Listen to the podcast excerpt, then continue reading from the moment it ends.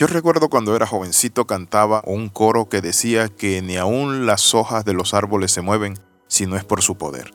Asimismo hay cosas en nuestras vidas que llegan, que nos golpean, o situaciones que vienen muchas veces a bendecirnos y no entendemos esa dinámica, por qué llegan las cosas. Pero hoy vamos a meditar en este devocional titulado Motivos ocultos. La Biblia dice en el libro de Proverbios 29-23, al que es orgulloso se le humilla, pero al que es humilde se le honra. Es allí donde nosotros tenemos que revisarnos cómo estamos, porque si es el orgullo lo que nos motiva, es decir, ese orgullo produce humillación, pero si es la humildad lo que nos hace girar en nuestro eje, eso produce honra.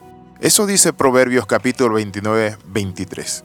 Podríamos entonces pensar algunos que Dios es un ser sádico e insensible al sufrimiento humano, que impone o permite padecimientos sin sentido.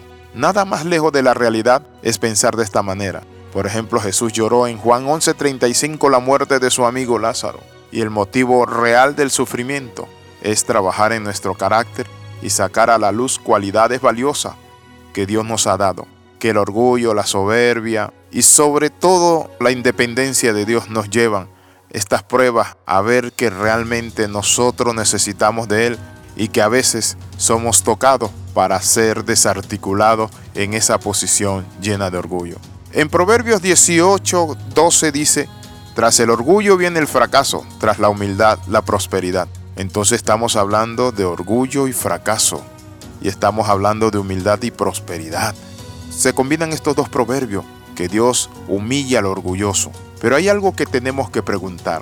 ¿Al azar es el enemigo del propósito de Dios el golpe que se nos da, el dolor, la tristeza, el ser humillado? Muchas veces nosotros no lo vemos así. Cuando pasamos una tribulación o lucha o prueba, cuando pasamos a través del mar, de los desiertos, de las pérdidas, de las traiciones y de eventos dolorosos en nuestras vidas, nos quejamos y nos lamentamos. Pero si pudiéramos ver al cielo, entenderíamos que nuestro Dios maneja todos los tiempos, cada circunstancia y situación en nuestras vidas. ¿Qué le preocupa en este momento? ¿Por qué proceso está usted pasando que quisiera evadir? A veces quisiéramos pasar el desierto en un carro 4x4 con aire acondicionado, pero Dios nos lleva por el desierto. La Biblia dice en Deuteronomio capítulo 8, acuérdate que Jehová tu Dios te hizo pasar todo este tiempo por desierto, dice, tierra que no conocías, llena de escorpiones, llena de tantas cosas. Pero ¿saben por qué Dios le permitió pasar por el desierto. Porque es en el desierto donde nuestro carácter se afirma y se afina, por cierto. En el libro de Oseas dice, y yo la llevaré al desierto, y allí le devolveré lo que ha perdido, sus viñas. Es decir, Dios nos lleva al desierto a nosotros, y el desierto es prueba, lucha, son momentos duros en la vida. Pero ¿saben qué? Momentos donde Dios se glorifica para que nosotros crezcamos en su gracia, maduremos y alcancemos ese nivel de vida. ¿Está usted pasando un desierto? Lo importante cuando pasamos un desierto es entender esto, que aunque nosotros estemos en ese desierto no vamos a perecer de sed. Yo recuerdo un dicho de mi difunta madre que me decía, Dios aprieta, pero no ahorca. Y por cierto he experimentado eso. En momentos de prueba, momentos difíciles, que el Padre nunca nos ha abandonado como familia, siempre ha tenido una respuesta de amor para nosotros. Y es allí donde uno tiene que entender que Dios es ese gran artífice, el arquitecto que dirige, funda y guía nuestros pasos. Por eso es clara la palabra del Señor cuando dice en Tito capítulo 2 versículo 13. Noten lo que dice.